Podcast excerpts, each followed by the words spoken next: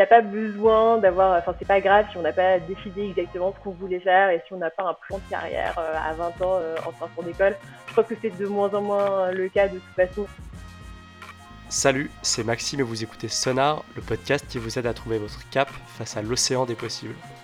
Toutes les semaines, j'interviewe un jeune actif issu d'école de commerce pour échanger sur ses choix de début de carrière, son métier et l'industrie dans laquelle il évolue pour vous aider à trouver la voie qui vous correspond. Aujourd'hui, je reçois Marion Beaufrère, qui est Head of Product chez Luco, une startup spécialisée dans l'assurance habitation en ligne. Avant ça, Marion a travaillé chez Facebook, Airbnb, on a parlé un peu de tout ça, de son parcours et des métiers du produit. Très bonne écoute. Salut Marion, euh, je suis super content de te recevoir dans Sonar pour parler de ton parcours, euh, des métiers du produit et de Luco. Est-ce que pour commencer, tu pourrais te présenter aux auditeurs et expliquer euh, ce qu'est Luco, qui est l'entreprise que tu as rejoint en 2018, si je dis pas de bêtises?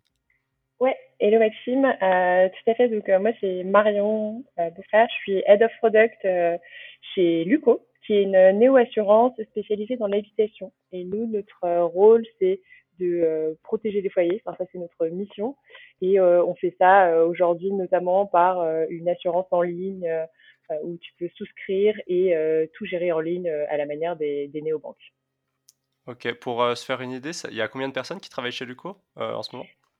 Ouais, alors quand je suis arrivée, on était 5 et aujourd'hui, on est 90. OK, ouais, donc vous êtes passé vous commencez à passer de du statut de start-up au statut, qu'on a tendance à appeler de scale-up, quoi, c'est ça? Exactement, exactement. Pour commencer le podcast, j'aimerais bien parler avec toi des des métiers du produit, qui sont des métiers, dont, j'ai l'impression qui attirent de plus en plus de de de jeunes actifs et d'étudiants, notamment dans les startups. Est-ce que tu pourrais expliquer, notamment chez Luco, quel est le rôle d'après toi d'une équipe produit? Et comment est structuré ce type d'équipe? Ouais, c'est intéressant que tu me poses la question par rapport à Luco, parce qu'effectivement, je pense que le produit est différent dans chacune des startups, mais c'est un métier relativement nouveau, qui est vraiment à la croisée de trois chemins. Un chemin qui est la partie customer user, donc pour les gens qui sont un peu passionnés par, par les utilisateurs et par créer quelque chose qui, qui va plaire aux utilisateurs et qui va les aider dans leur, dans leur quotidien. Euh, et c'est aussi à la croisée du business, donc euh, de tout ce qui est croissance et ça va, euh, le produit va aider la croissance et ça utilise la tech. donc mon but au quotidien, c'est de travailler avec les développeurs pour aider le customer success, la relation client et le business à grandir. Euh, et au quotidien, euh, bah, c'est vraiment de la gestion de projet en fait un peu technique, si, si on peut le résumer de manière un peu un peu old school. Et euh, mon but, euh, enfin notamment les, les, choses que, que j'ai pu faire euh, chez Luco, c'est le parcours de souscription, donc tout se fait en ligne, et ensuite l'espace personnel Luco qui permet de gérer tout contrat via, via via un ordinateur ou via l'application mobile. Et donc toutes ces choses-là qui sont des interfaces utilisateurs, c'est ce que crée le produit et on le crée pour répondre aux besoins utilisateurs. Ok, pour euh, clarifier encore plus euh, la chose, tu as dit que c'était c'est un métier qui, qui, qui vient à la croisée de d'études utilisateurs d'un côté, de la partie business de l'entreprise et de la partie tech.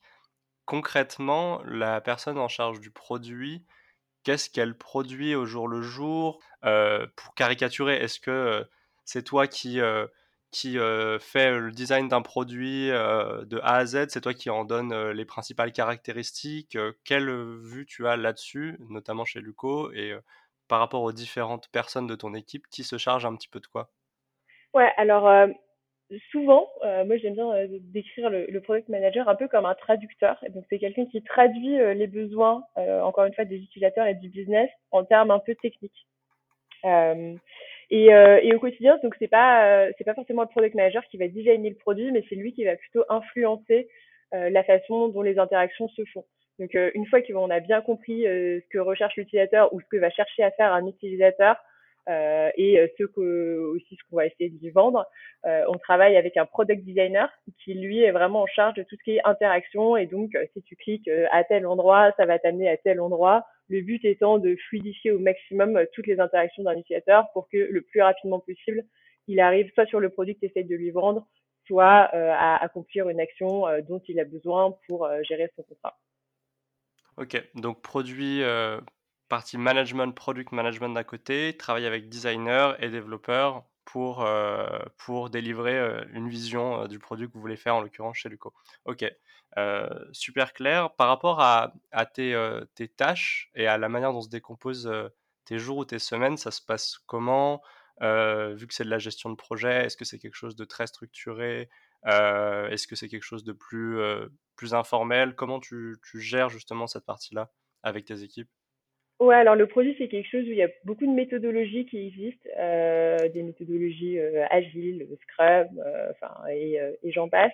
Euh, nous, la façon dont on le fait, c'est, toujours un peu la, la même chose finalement, c'est de définir un peu des temps de développement. Et donc, en l'occurrence, nous, on travaille sur ce qu'on appelle des sprints qui durent deux semaines. Et donc, l'idée, c'est de définir en début de sprint ce sur quoi on va travailler pendant les deux semaines qui vont venir. Euh, ces projets sont euh, viennent d'une roadmap un peu à, peu à plus long terme. Donc la roadmap, ça va être l'ensemble des projets qu'on aura sur lesquels on aura décidé de travailler euh, à un horizon de trois mois, qui sont des projets qui sont des priorités de l'entreprise sur le produit et, et sur la croissance. Euh, et donc, euh, je te disais, les sprints, euh, bah, c'est donc on les, on les, définit et le but c'est vraiment de rester dans cette dans cette intervalle de deux semaines pour arriver à tout faire. Et euh, à la fin euh, des deux semaines, on vérifie qu'on a réussi à, à, à, bien tout cadrer. Le but étant jamais de dépasser pour qu'on puisse être euh, relativement rapide, relativement agile et que euh, toutes les deux semaines, on crée de nouvelles choses et pas qu'on traîne sur des projets qui vont durer six mois. Tu peux avoir des gros projets qui vont durer longtemps, mais l'idée c'est de les découper au maximum pour avoir vraiment une bonne compréhension de comment tu progresses vers ton objectif final et euh, où est-ce qu'on en est? Est-ce qu'il y a des choses qui nous bloquent? Et, euh, et potentiellement s'il y a des choses qui bloquent et euh, qui finalement qui sont pas si importantes euh, dans ce que tu veux délivrer, et bah tu vas dire finalement on, on fait pas ça et, on passe à la suite parce que on a dépassé les deux semaines qu'on s'était donné pour accomplir telle ou telle chose. Ok, donc en fait c'est hyper intense et tu enchaînes ce rythme-là tout au long de l'année avec à chaque fois ce type de cycle, deux semaines ou peut-être plus parfois. Euh, de manière vraiment régulière. Quoi. c'est un enchaînement de sprints, concrètement, ton, ton, ton quotidien en rythme hebdomadaire ou mensuel? Exactement, exactement. Donc euh, il y, a, y a un, marathon le terme qui est euh, qui est le but c'est c'est d'avoir plus plus d'utilisateurs et, de générer de la croissance. Mais effectivement, ça se découpe en plein de petits sprints qui sont des cycles qui qui recommencent toutes les deux semaines et, et qui s'arrêtent jamais vraiment. Ok. Est-ce que tu, pourrais juste donner un exemple de, de, de fonctionnalité que vous avez, euh, vous avez euh, développé il n'y a pas si longtemps chez Luco ou de quelque chose que vous avez ajouté au produit dans ce cadre-là d'un sprint pour qu'on comprenne bien euh, comment ça fonctionne et qu'est-ce qui en ressort par exemple au bout de deux semaines? Ouais, alors là, on est sur un projet qu'on appelle le self-serve. L'idée, c'est vraiment de laisser permettre à l'utilisateur de faire toutes les modifications qu'il veut sur son contrat lui-même. Donc euh, aujourd'hui, traditionnellement, quand tu veux faire des modifications sur ton contrat d'assurance, tu vas appeler, euh, tu vas appeler ton assureur, tu vas attendre 20 minutes au téléphone euh, potentiellement, euh, et puis tu vas dire je voudrais faire tel changement. Nous, on a vraiment pris le parti de, de permettre à l'utilisateur de faire tout ça aussi parce que ça nous fait gagner du temps euh, du, du, service client et que c'est pas forcément le, le, temps le mieux le mieux investi. Et donc typiquement sur ce projet, on a plein de briques différentes et par exemple ajouter euh, ou supprimer un bénéficiaire à ton contrat. Euh, ça va être quelque chose qui va demander de rajouter un petit bouton euh, dans ton espace perso et dans ton application mobile pour pouvoir faire cet ajout, cette, la modification ou la suppression. Euh, ça va demander euh, du travail des développeurs de tout bord, donc back-end, qui vont eux bah, permettre la possibilité, enfin donner la possibilité à l'utilisateur de le faire. et ensuite des développeurs front-end et mobile qui eux vont ajouter ce bouton euh, ils vont créer l'interaction qu'on aura euh, définie avec le product designer. Et euh, quelque chose comme ça, c'est une petite feature, mais qui va typiquement, enfin qui typiquement nous prend environ deux semaines et qu'on peut étaler sur un sprint. C'est assez impressionnant de se dire que vous sortez quelque chose de définitif final en deux semaines, ou en fait c'est quelque chose de voilà, vous sortez une, première version de, ce type de fonctionnalité et puis après vous l'améliorez dans le cas d'un autre sprint ou en deux semaines parfois vous sortez quelque chose et puis c'est directement implémenté dans le produit que vous vendez à vos clients derrière? Euh, c'est souvent directement implémenté dans le produit. Après, il y a des, phases un peu, c'est-à-dire que l'idée c'est que la feature soit créée, euh, mais souvent ça va aller dans un environnement de développement ou de, ou qui peut être appelé recette à d'autres endroits. et donc c'est un, un environnement sur lequel moi je peux aller et être un faux utilisateur et tester et tester le truc. soit ça marche et du coup très rapidement on envoie ça en on dit en production, donc euh, c'est live directement dans le produit et un utilisateur lambda peut l'utiliser. Euh, soit ça fonctionne pas et donc potentiellement euh, soit il y a des bugs, soit il faut il faut repasser un peu dessus. Et effectivement, on pourra potentiellement prendre une partie d'un autre sprint pour pour revenir sur des choses qui ont qui ont été faites d'une mauvaise manière ou ou pas. Mais mais voilà, si, l'idée c'est que euh, au bout de au bout de deux semaines de sprint, euh, la chose existe, la feature existe et soit disponible au moins pour euh, pour être pour être testée. Ok. Juste une dernière question sur la méthodologie et et, la partie sprint, notamment la durée, de ton expérience ou de, de, ce que tu peux savoir d'autres boîtes, notamment de start-up.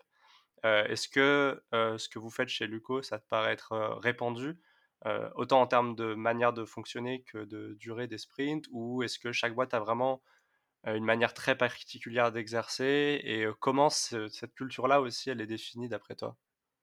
Alors, c'est quelque chose qui est qui existe à peu près dans tous les, toutes les startups, je dirais, euh, parce que c'est une méthodologie assez assez classique et, euh, et, les développeurs sont relativement habitués à ça et surtout, on sait que ça marche assez bien.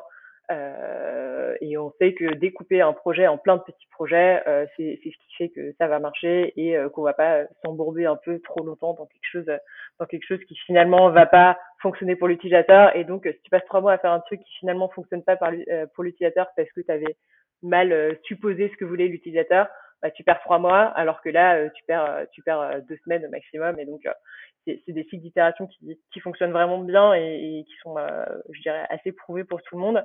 Euh, ce qui va changer d'une boîte à l'autre et selon la taille de l'entreprise, ça va être effectivement la durée des sprints. Une petite boîte, et nous, euh, quand je suis arrivée chez Luco, elle sera plutôt sur des sprints d'une semaine. Donc pour itérer très très vite. Et après, tu peux avoir des sprints un peu un peu plus longs. Euh, plus tu grossis globalement, plus tes temps de développement euh, sont longs parce que ça prend plus de temps. Euh, tu dois te coordonner avec euh, avec plus de plus de monde. Mais euh, mais je pense que même une grosse boîte va essayer d'avoir des cycles relativement réduits. Encore une fois, pour pas passer des semaines et des semaines à travailler sur quelque chose qui finalement ne fonctionnera potentiellement pas. Ok, ok, super clair par rapport à ça. Écoute, j'aimerais bien revenir pour le coup sur, le, sur ton parcours avant ça, puisque tu es arrivé à ce poste en produit chez Luco, mais si je dis pas de bêtises, tu n'avais pas exercé ce, ce type de job auparavant. Euh, j'aimerais bien comprendre ce qui a été peut-être le fil rouge, ou en tout cas euh, ce qui t'a amené euh, ici jusqu'à présent. Depuis, notamment, tu as, fait les decks en grande école et, et ensuite tu es allé travailler dans, des, dans des grandes boîtes américaines. Donc j'aimerais bien comprendre davantage ton, ton parcours jusque-là? Ouais, donc effectivement, j'ai fait, euh, une école de commerce et, euh, j'ai euh, rajouté une petite année pour, vraiment décider de ce que je voulais faire. Moi, j'ai toujours voulu, enfin, et, et, pendant cette seconde année et ce double diplôme, je me suis vraiment intéressée à la tech et donc je voulais vraiment travailler en tech. Et donc, mes expériences ensuite, ça a été de travailler pendant trois ans et demi chez Facebook sur des projets très orientés utilisateurs. Euh, j'ai commencé en service client et ensuite je me suis je, me suis portée sur des projets euh, orientés euh, orientés utilisateurs, notamment de l'automatisation, euh, beaucoup beaucoup de choses liées à l'automatisation et, et aussi un peu à la sécurité. Euh, donc chez Facebook, j'ai eu cette partie user. Ensuite, je suis allée chez Airbnb où euh, là, euh, j'avais développé des compétences un peu analytiques chez, chez Facebook et de traitement de données, euh, qui m'ont permis euh, de passer sur un poste plus de business analyst chez Airbnb. Et donc là où j'avais, euh, bah, où du coup j'ai acquis un peu les compétences plus business que j'avais déjà en école de commerce et sur lesquelles j'ai pu continuer à travailler. Et donc, si je reviens à cette croisée des chemins dont je te parlais, user, business et tech, il me manquait un peu la partie tech pour arriver dans le produit qui m'intéressait beaucoup parce que euh, justement, en ayant bossé dans des boîtes comme Facebook et Airbnb, on se rend compte que le cœur de la machine, c'est vraiment le produit. Et donc, euh, ça donne vraiment envie d'aller se plonger plus dedans. Et, euh, et, du coup, avant de commencer chez Duco en produit, j'ai fait le wagon, qui est une formation de code en neuf semaines et qui m'a permis de pas, pas, de, pas de comprendre tout ce qui se passe en tech, mais au moins d'avoir une meilleure appréhension de, des enjeux. Euh, et le wagon, c'est une formation qui est, qui est vraiment 360, donc qui permet un peu de toucher à tout et, et qui m'a permis d'arriver en produit chez Luco et donc de pouvoir jongler entre, encore une fois, l'utilisateur, le business et la tech et, euh, et, de, et de commencer un peu sur ce, sur ce métier du produit qui, euh, qui de toute façon, quand, quand je suis sortie d'école, n'existait pas vraiment, en tout, cas, en tout cas pas en France.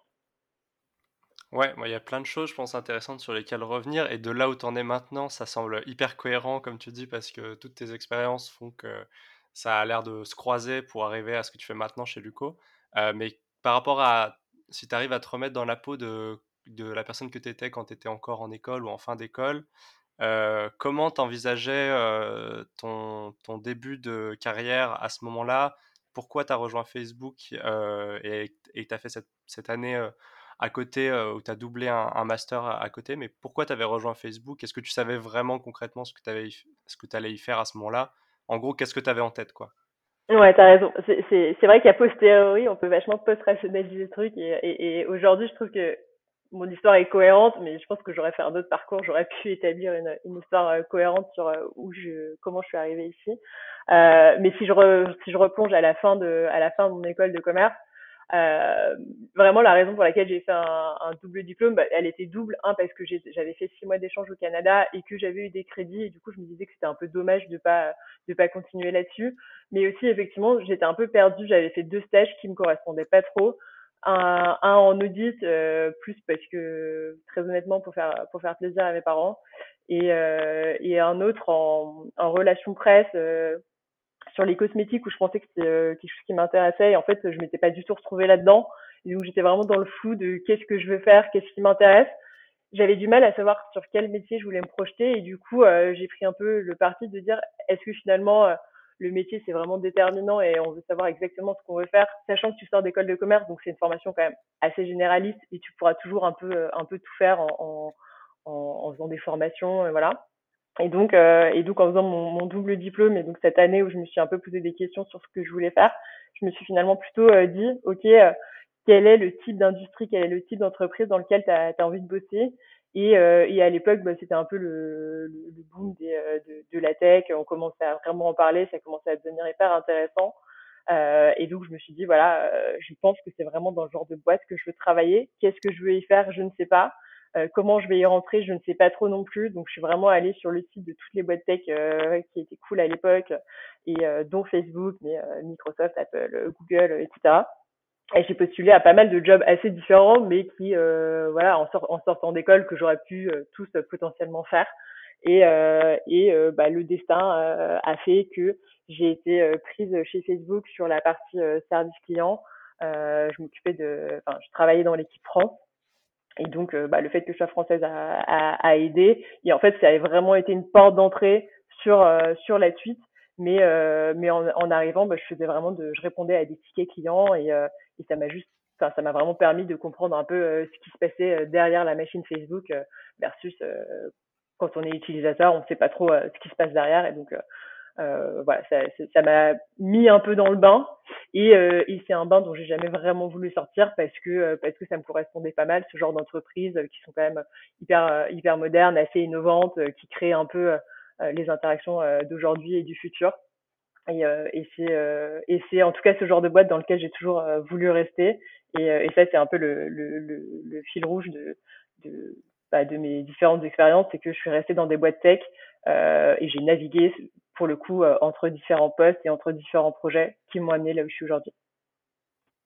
Justement, par rapport à ton évolution chez Facebook, est-ce qu'il y a deux choses que tu retiens particulièrement qui ont été super utiles dans la, euh, dans ta construction personnelle ou dans la suite de ta carrière, ou simplement sur aussi comment fonctionne Facebook, qui t'ont vachement euh, marqué et, euh, et, que tu trouves intéressante de, de, partager maintenant? Ouais, bah moi, il y, a deux choses que j'ai vraiment appris chez Facebook. la première, c'est toute la partie analytics, data. À, l'époque, pour le coup, c'était pas trop dans les, dans les formations des écoles de commerce, ça a quand même vraiment beaucoup changé. Euh, mais donc moi je suis, je suis arrivée à, à, et je devais gérer 500 tickets par jour et je voyais bien que je répondais toujours la même chose, qu'il y avait beaucoup de choses qui étaient qui étaient un peu redondantes. Et donc assez vite, je me suis dit, ok, est-ce qu'on pourrait automatiser ça Est-ce qu'on pourrait aller chercher dans la donnée un peu si on pourrait catégoriser des choses, enfin rendre le truc un peu un peu plus automatique et un peu plus un peu plus intelligent. Et donc je me suis je me suis un peu auto-formée, mais j'ai eu beaucoup d'aide aussi sur sur la data et donc j'ai appris j'ai appris SQL chez Facebook euh, et, et, le fait d'être dans une boîte où tu as des, bah, des, des milliards, euh, des milliards de données, ça permettait vraiment d'avoir un terrain de jeu euh, un peu infini sur sur sur l'exploitation de la donnée et sans faire sans faire des trucs border, hein, je, je, je te rassure. mais mais voilà, aller chercher le nombre d'utilisateurs par pays, faire des breakdowns un peu dans dans tous les sens, c'était c'était assez intéressant et et j'ai très rapidement, assez rapidement, j'ai dit à ma manager, voilà, moi, ça m'intéresse de faire ça. Je pense qu'il y a vraiment une opportunité euh, d'automatiser et de réduire de euh, X% euh, le volume de, tickets qu'on reçoit et qu'on traite. Et, et, donc elle m'a, elle m'a assez bien suivi à ce niveau-là. Elle m'a dit, écoute, tu peux prendre 20% de ton temps pour bosser là-dessus, parce que potentiellement ça va réduire de 50% le temps que tu passes au quotidien et potentiellement le reste de l'équipe. Donc donc, euh, bref, pour, euh, pour finir un peu sur cette partie euh, data, euh, deux choses. Un, il faut pas se mettre des limites et, et s'il y a des choses qui peuvent, qui paraissent intéressantes, essayer de les apprendre et, dire à son manager, voilà, c'est quelque chose qui m'intéresse. Et si ça peut apporter de la valeur à, la boîte, en général, en tout cas dans des, dans des entreprises comme ça, ça sera souvent bien accueilli et on pourra, on pourra se former aussi au fil de nos expériences et, la formation ne s'arrête pas à la fin de l'école de commerce. Et la deuxième chose, c'est euh, que j'ai bossé euh, ensuite euh, chez Facebook sur des projets très spécifiques sur la sécurité, euh, des, des, des, projets un peu euh, un peu particuliers et en fait sur lesquels personne travaillait vraiment. donc il y avait un peu un trou dans la raquette et du coup je me suis dit bah si personne travaille là-dessus, je vais aller explorer un peu, je vais aller voir si on pourrait faire des choses dessus. Et puis petit à petit, on a monté un, petit groupe de travail là-dessus. Pareil, euh, à 20% de notre temps, un peu euh, à côté de notre euh, notre job de base. Et on a réussi à créer plein de trucs, plein de trucs hyper cool pour détecter des comportements un peu abusifs sur Facebook. encore une fois, créer un peu d'automatisation. On a créé un, on a fini par avoir des développeurs pour nous aider à construire des algorithmes de détection. Et, euh, et, et, bref, et sur ce truc-là, bah, c'était plus, voilà, c'est pas parce qu'on voit euh, enfin, si on voit des choses où on pense que euh, on pourrait euh, les améliorer, s'il y a des s'il y a des projets qui ont l'air intéressants, bah souvent il y a quelque chose à creuser.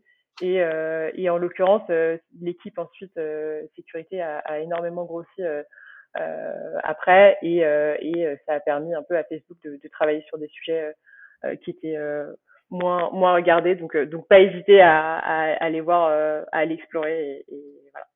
De ce que tu dis, c'est une culture d'entreprise hyper libre dans, dans, ce type d'entreprise à l'époque. enfin, c'est un truc qu'on connaît tous, mais c'est qui a été un peu rendu populaire par Google de laisser 20% du temps à, ses employés pour se mobiliser sur d'autres projets, mais qui apportent de la valeur pour l'entreprise. J'ai l'impression que aujourd'hui rejoindre Facebook, ça serait un pari complètement différent pour quelqu'un qui sort d'études, parce que l'entreprise n'a pas du tout la même taille et les, les, les postes que tu pourrais retrouver ou la la marge de manœuvre que tu aurais serait peut-être moindre. À ton sens, quel est le type de boîte aujourd'hui dans lequel tu peux retrouver ça? Est-ce que c'est le cas dans une entreprise comme, comme Luco au niveau de la taille ou c'est plus le cas dans des entreprises plus grosses qui ont encore plus de moyens? Ou est-ce que c'est simplement une question de culture euh, nationale et que c'est très propre à des boîtes américaines? Comment tu vois la chose aujourd'hui sur euh, des boîtes qui te pourraient offrir encore ce type d'environnement de, travail euh, pour un junior?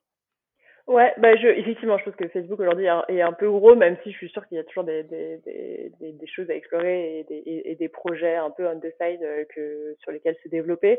Euh, je pense que tu parles de culture nationale. Je sais pas si c'est la culture nationale. Par contre, je pense que c'est une vraie culture d'entreprise euh, et c'est des choix d'entreprise. Je pense que ça existe aussi dans des grosses boîtes, hein, euh, très honnêtement, mais euh, mais effectivement dans des dans des petites boîtes, de par le fait que en fait tu notamment quand tu es dans une petite boîte, ah, tu vois, Luco, nous, c'est beaucoup d'exploration quand même. Enfin, quand tu de créer quelque chose d'innovant et quelque chose qui est assez différent euh, de ce qui est proposé par euh, des acteurs traditionnels, euh, bah, tu, tu te casses un peu les dents sur certains trucs. Tu, tu, tu dois un peu, bah, on appelle ça test and learn, mais tu, tu dois faire ça un peu tout le temps. Tu dois tu, tu lances quelque chose, ça marche pas, tu lances autre chose, tu vois comment ça prend.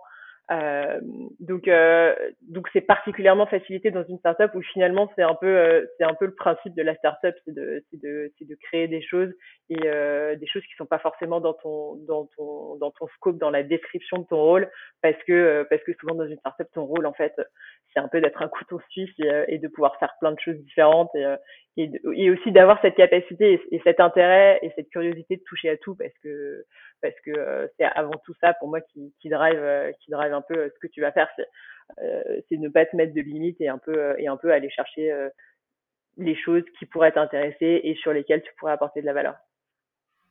Ouais, c'est, une manière de fonctionner que tu as retrouvé chez Airbnb quand tu y es rentré? Je crois que c'était en, en 2014. Tu as retrouvé un peu les mêmes schémas ou c'était différent? Comment tu as vu les choses à ce moment-là? Euh, ouais, bah, enfin, moi pas forcément parce que je faisais de l'analyse de données, donc de l'analyse de données, euh, tu peux aller explorer euh, les données dans tous les sens évidemment, donc euh, il y a un peu cette euh, cette liberté-là. Par contre, sur, je, je, je, gérais ni des projets opérationnels ni techniques et donc j'avais j'avais moins de possibilités de faire ça. par contre, effectivement, toutes les personnes avec qui je bossais, notamment dans l'équipe France, avec qui je bossais beaucoup, euh, bah, il, il, lançait plein de nouveaux projets euh, sur euh, l'acquisition des hôtes, des webinars, des, des petits, des petits meetings entre hôtes avec des ambassadeurs. Enfin, ils ont créé plein plein de choses et justement c'était cette, cette envie de créer et de, et de et euh, de toujours se réinventer, euh, qui fait que, en partie, je pense que, que l'équipe franche et Airbnb a créé plein de trucs qui sont aujourd'hui utilisés au niveau global et, et qui fait aussi que Airbnb marche très bien en France. Mmh. Et, donc, tu, passes chez Airbnb, euh, tu restes combien de temps? Tu restes deux ans, trois ans? Euh, Trois ans. J'ai fait euh, un an et demi à travailler sur le marché européen, donc à faire de l'analyse de données sur la croissance en Europe. Et ensuite, j'ai fait ça en Asie, où du coup, je me suis. C'était le même travail, mais c'était sur des pays où Airbnb était beaucoup moins développé, donc il y avait beaucoup plus d'exploration et d'aller et d'aller voir comment Airbnb pourrait se développer, par exemple en, Thaïlande ou, euh, ou, dans des pays asiatiques où en fait euh, la culture euh, d'accueillir des, étrangers ou des inconnus chez soi était assez différente de celle en Europe et du coup le travail était un peu différent. Ok. Et qu'est-ce qui déclenche du coup ta réflexion de te dire j'ai envie de, faire autre chose et de partir d'Airbnb et pour le coup quelques mois plus tard d'aller faire la formation du wagon? Euh, pour, tu en parlais un petit peu, euh, explorer davantage euh, le côté tech, la brique tech qui te, travaillait depuis un certain temps. Qu'est-ce qui a formalisé ça et, qui a déclenché ton choix? Bah, je pense que tu l'as compris, c'est que je me cherche un peu en continu enfin, en fait, je, je prends souvent, j'essaie de prendre un peu de recul sur ok, qu'est-ce que je fais dans mon job qui me plaît, qu'est-ce que je fais qui, qui me plaît moins. Euh, chez Airbnb en Europe, justement, je, je, trouvais qu'on bossait sur des sur des sujets, enfin, en fait, la boîte marchait bien, donc il y avait moins, euh, il y avait moins d'intérêt à remonter des données, je trouvais, euh, euh, pour explorer des nouvelles choses parce que ça marchait bien. En, en Asie, il y avait le côté, voilà, découvrir de nouveaux marchés, faire un peu de l'analyse aussi de marché sur le sur le tourisme qui, qui m'intéressait. Euh, mais euh, mais au bout de trois ans, je me suis rendu compte voilà, que la data c'était c'était intéressant, mais que j'avais plus envie que ce soit un outil pour euh, être euh, meilleur dans, dans mon travail que quelque chose que je voulais faire à 100% de mon temps. Et donc, euh, et donc, euh, bah, un product manager, hein, c'est quelqu'un euh, qui, qui, doit aussi être très analytique et qui doit, euh, qui doit être capable de quantifier les besoins plutôt que de se baser simplement sur sur du qualitatif. Et, et voilà. Et du coup, au bout de trois ans chez Airbnb, je me suis dit, ok, j'aime bien l'outil de la donnée, mais j'ai envie d'aller d'aller plus loin. J'ai envie d'aller aussi dans, au cœur euh, au cœur de la machine parce que euh, euh, parce que j'étais dans des boîtes tech et, et comme je disais au début, bah, le produit c'est c'est vraiment la fondation et c'est c'est ce qui permet à la boîte aussi de, de, de fonctionner. Et donc je voulais aller là-dedans et et j'ai exploré. Je me suis dit que je me suis dit que faire une formation technique c'était jamais perdu. Euh, enfin pour moi c'était vraiment une brique supplémentaire à ajouter et ça m'intéressait au-delà de ça je m'étais dit voilà si jamais un jour je sais pas je veux monter mon site ou je veux aider quelqu'un qui qui qui qui crée son site euh, et bah et bah ça sera voilà ça sera jamais un investissement perdu.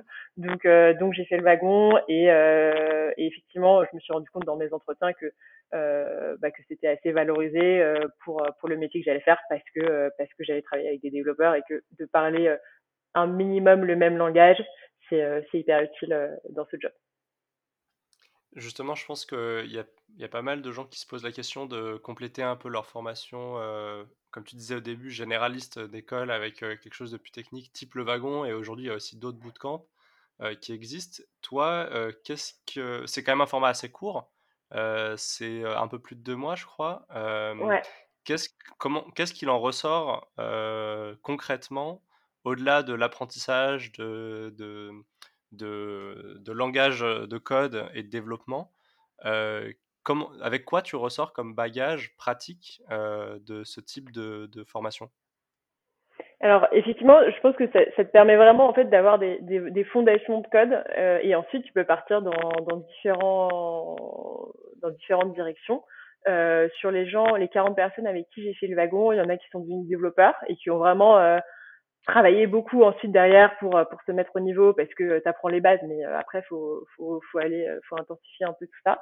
Il y a pas mal de personnes qui sont devenues product managers comme moi. Il y en a d'autres qui voulaient montrer leur, monter leur entreprise et qui disaient bah si je veux faire un site de e-commerce ça sera ça sera utile pour moi.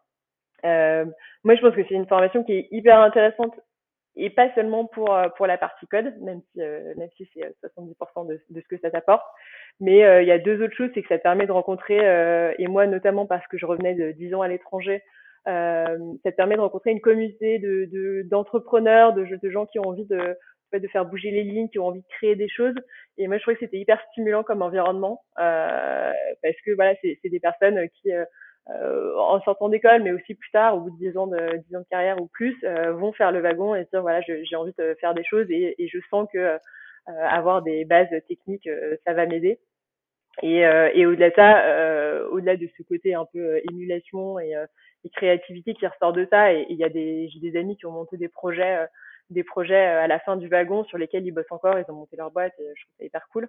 il y a aussi bah, le réseau que tu te fais ensuite derrière, et, et, et moi ça m'a permis bah, de, de, rencontrer derrière plein de product managers qui avaient fait le wagon avant moi et qui du coup se sont pas mal ouverts, qui m'ont qui m'ont partagé un peu leur, leur retour d'expérience, qui m'ont aidé à grandir en tant que product manager dans un métier que je connaissais pas de base.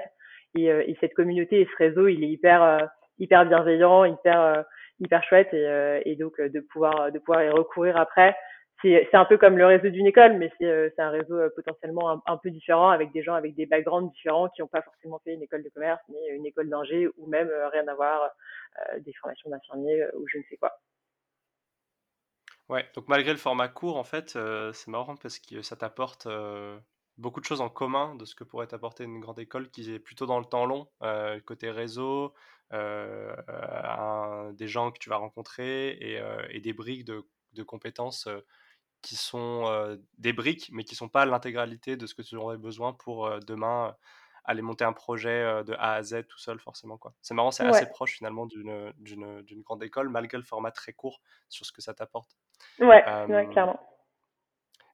Pour venir sur une dernière question par rapport à Luco, du coup, tu arrives suite au wagon et revenir boucler la boucle sur les, les métiers du produit, à qui tu conseillerais de s'intéresser au métier de product manager et plus généralement au monde du produit Et deuxième angle de la question, c'est pour des gens qui sont plutôt juniors, parce qu'on le voit, toi, tu as eu beaucoup d'expérience, tu as bossé pendant plusieurs années à l'étranger dans des super boîtes, et, euh, finalement, tu es arrivé chez Luco avec aujourd'hui un super poste euh, dans, l'équipe produit. Hum, comment tu vois la chose aussi concernant les opportunités pour des gens qui sont plus en début de, en début de carrière et qui pourraient s'intéresser à ça? Est-ce que tu penses qu'il y a de la place pour, euh, pour, pour ce type de profil ou est-ce qu'il faut vraiment forcer les portes à ce niveau-là? Euh, c'est une bonne question. Je pense que je pense que c'est des jobs sur lesquels on recrute de plus en plus. Donc euh, j'ai pas j'ai pas une traîne, mais je pense que tu as vraiment de, de plus en plus de postes de product manager qui s'ouvrent parce que tu as de plus en plus de, boîtes de tech et qu'il y a de plus en plus besoin de, de gérer les projets, de s'assurer qu'ils avancent bien. d'avoir un peu ce sens de, de, l'organisation et, et de mener ses projets à bien. Euh, et je pense qu'il y a un écosystème aussi tech euh, en France qui, bouge beaucoup et, euh, on le voyait à Station F où on était au début de l'UCO. je pense que c'est pas évident, très honnêtement, d'avoir que ta première expérience ça soit un job de product manager. Il y a un peu encore, je pense, une barrière dans la tête des gens où on dit bah il faut que tu aies deux ans d'expérience en, en produit pour pour pouvoir faire un job de product manager ce qui est un peu euh, un peu compliqué puisque sans, sans, sans expérience, on n'en aura pas. Donc, euh, euh, évidemment, je pense que les, les stages en césure, euh, enfin, et, et, hors césure, mais aident beaucoup. Je pense que de s'imprégner vraiment assez tôt de, de, de, de ces métiers-là, de, de, de, voir un peu comment ça se passe, de comprendre un peu et, et de vraiment appréhender le, le métier en via un stage, c'est assez intéressant. Moi, j'ai eu, euh, eu plusieurs stagiaires et, euh, et, euh, et, certains, tu vois, qui sont qui sont portés sur le produit et d'autres et d'autres moins où ils se sont dit en fait finalement ça me correspond pas forcément. Il y a un côté un peu trop technique ou j'aime, j'ai fait une école de commerce et je préfère la partie plus plus business. et donc voilà, un, stage c'est un peu un prérequis et après en termes de compétences, bah toute la partie comme je disais analyse de données, je pense c'est assez importante. Donc quelqu'un qui aura fait qui aura fait euh, un, un, master data ou qui aura fait en tout cas une, une petite partie de formation data en école euh, aura plus de plus de chances, tout comme une personne qui euh, a fait une formation un peu tech, type le wagon. mais je pense aussi qu'en que école ou via plein d'autres plateformes, tu peux tu peux avoir des bases de code. après moi, et ça va dépendre du recruteur, mais c'est vrai que moi, quand je recrute des personnes en, en, produit, je cherche avant tout des gens qui sont hyper curieux et, et qui sont hyper intéressés par euh, par l'utilisateur et qui vont du coup vouloir faire des choses qui vont plaire à l'utilisateur, qui ont un peu cette empathie, cette euh, cette compréhension de euh, cette capacité à se mettre à la place de quelqu'un d'autre qui peut être un utilisateur complètement différent d'eux-mêmes.